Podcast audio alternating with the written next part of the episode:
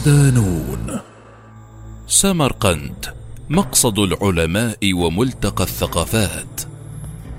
مقال لرند عطية ضمن ملف خراسان.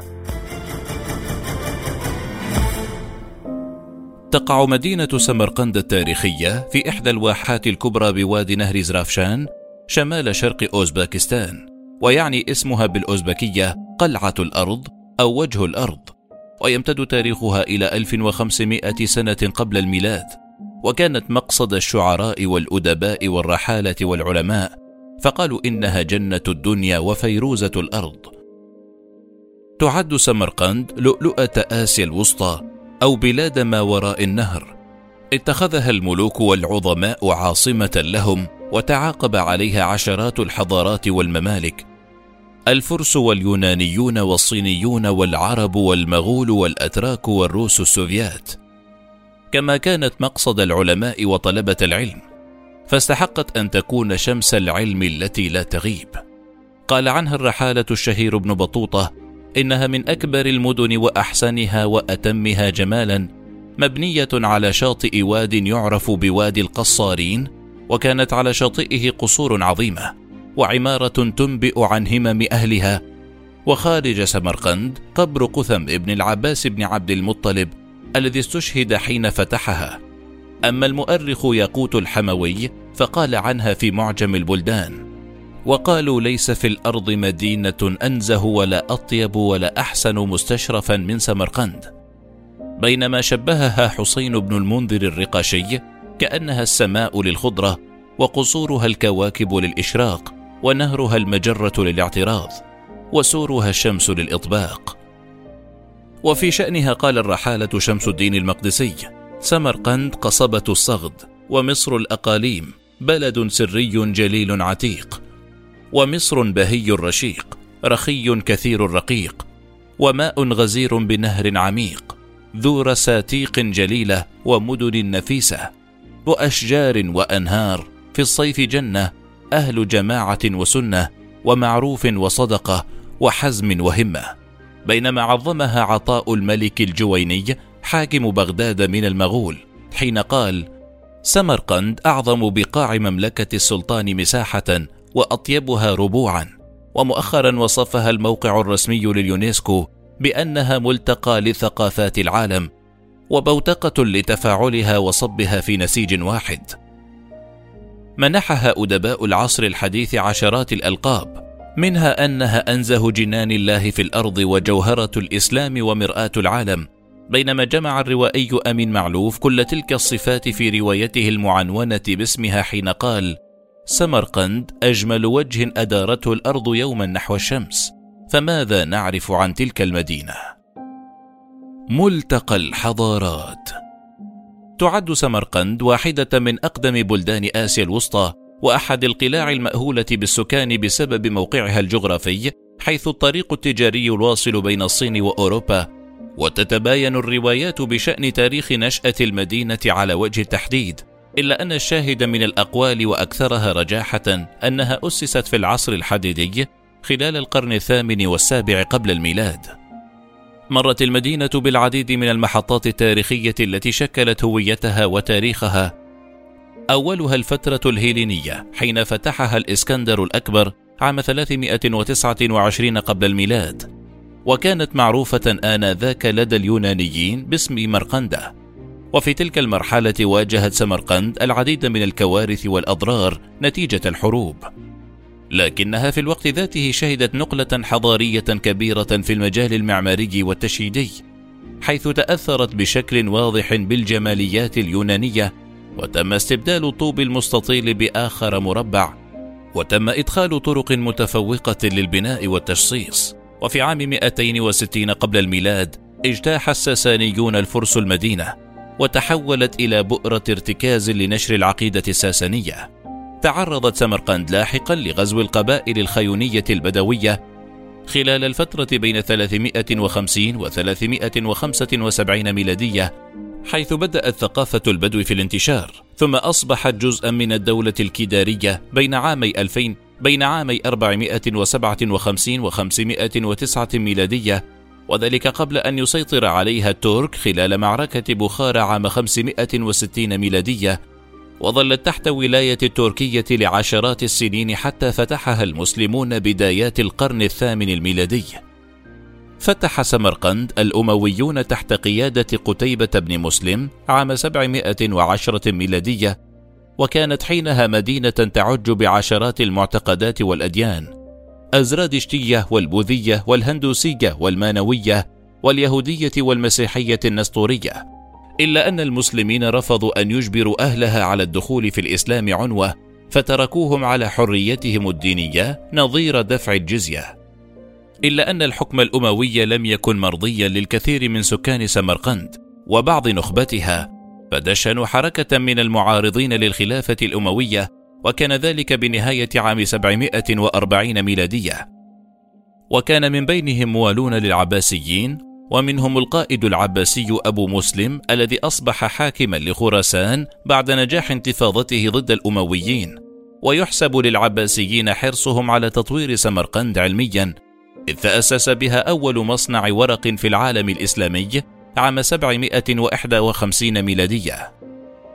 وبعد العباسيين سيطر السامانيون على المدينة بين 875 و 999 وأصبحت سمرقند عاصمة الأسرة السامانية ومركزا مهما للعديد من طرق التجارة. وبنهاية القرن العاشر سقطت الدولة السامانية وخلفها القراخانيون الترك الذين حكموها خلال القرنين الحادي عشر والثاني عشر قبل أن يجتاحها المغول عام 1220 ميلادية حين اقتحمها جنكيز خان بجيوشه وقتل جميع من تحصن بها سواء داخل القلعة أم المساجد بجانب نهبه لأموالها وإجباره على تجنيد أكثر من ثلاثين ألف شاب لخدمة الجيوش والقتال بجانبه في معاركه الخارجية. وتأرجحت المدينة بين المغول والتيموريين حتى سقطت في أيدي الجنرال الروسي قسطنطين بيتروفيتش فون كوفمان عام 1868 لتصبح فيما بعد عاصمة جمهورية أوزبكستان الاشتراكية السوفيتية خلال الفترة من عام 1925 حتى 1930 قبل أن تستبدل بطشقند. وخلال الحرب العالمية الثانية بين 1941 و 1945 حاربت أوزباكستان ضمن قوات الجيش الأحمر ضد ألمانيا النازية وفقدت في تلك الحرب أكثر من 263 ألف مجند فيما ظل قرابة 32 و500 ألف آخرين في عداد المفقودين. وفي الحادي والثلاثين من أغسطس آب 1991 حصلت الدولة على استقلالها الرسمي عن الاتحاد السوفيتي بعد انهياره. وأصبح الواحد من سبتمبر أيلول هو عيد الاستقلال الوطني للأوزباك. مركز ثقافات العالم. تعتبر سمرقند مركزا لثقافات العالم وحضاراته المختلفة فقد اجتمعت فيها الكثير من المدارس التاريخية والثقافية وهو ما جعلها رغم صغر مساحتها متحفا مفتوحا زاخرا بالمساجد والحمامات والخانات والمعالم الأثرية التي توثق التاريخ العظيم لتلك المدينة الخالدة. تبوأت سمرقند مكانة كبيرة بين التجار والرحالة والعلماء على حد سواء بسبب موقعها عند ملتقى الطرق التجارية الكبرى القادمة من الهند مارة ببلخ ومن إيران مارة بمرو. ومن أراضي الترك ما ساعدها في الجمع بين الرخاء الاقتصادي والثراء العلمي والتميز البشري والتنوع الثقافي في مكان واحد. وما أهلها لأن تكون إحدى جنان الدنيا الأربعة. يقطن المدينة أكثر من 520 ألف نسمة معظمهم من الأوزباك. بجانب عرقيات أخرى كالطاجيك والتتار والأتراك وأقليات من الروس والأوكرانيين والفرس واليهود. وتعد الأوزبكية لغتها الرسمية فيما تعتبر الروسية اللغة الثانية بحكم الهيمنة السوفيتية. تتكون سمرقند من ثلاثة أقسام رئيسية.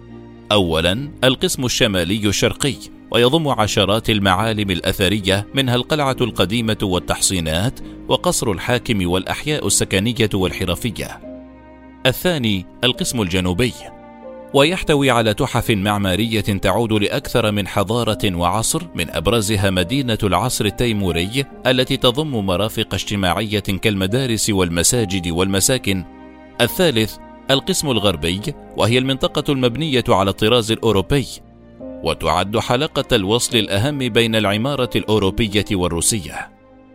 من أهم المعالم الأثرية التي تلفت أنظار الزائرين لسمرقند مجمع كور أمير الذي يضم ضريح تيمورلانك وأبنائه وأحفاده إضافة إلى قبر شيخه ومدرسة وجامع وبعض الميادين التاريخية مثل ميدان رجستان ويعني المكان الرملي بالفارسية ويعد مركز المدينة وأهم معالمها وبه ثلاث مدارس إسلامية بينهما مدرسة أولوغ بيك ومن أقدم المعالم الأثرية وأعلاها قيمة ضريح قثم ابن العباس الذي يسمى شهزنده أي الملك الحي.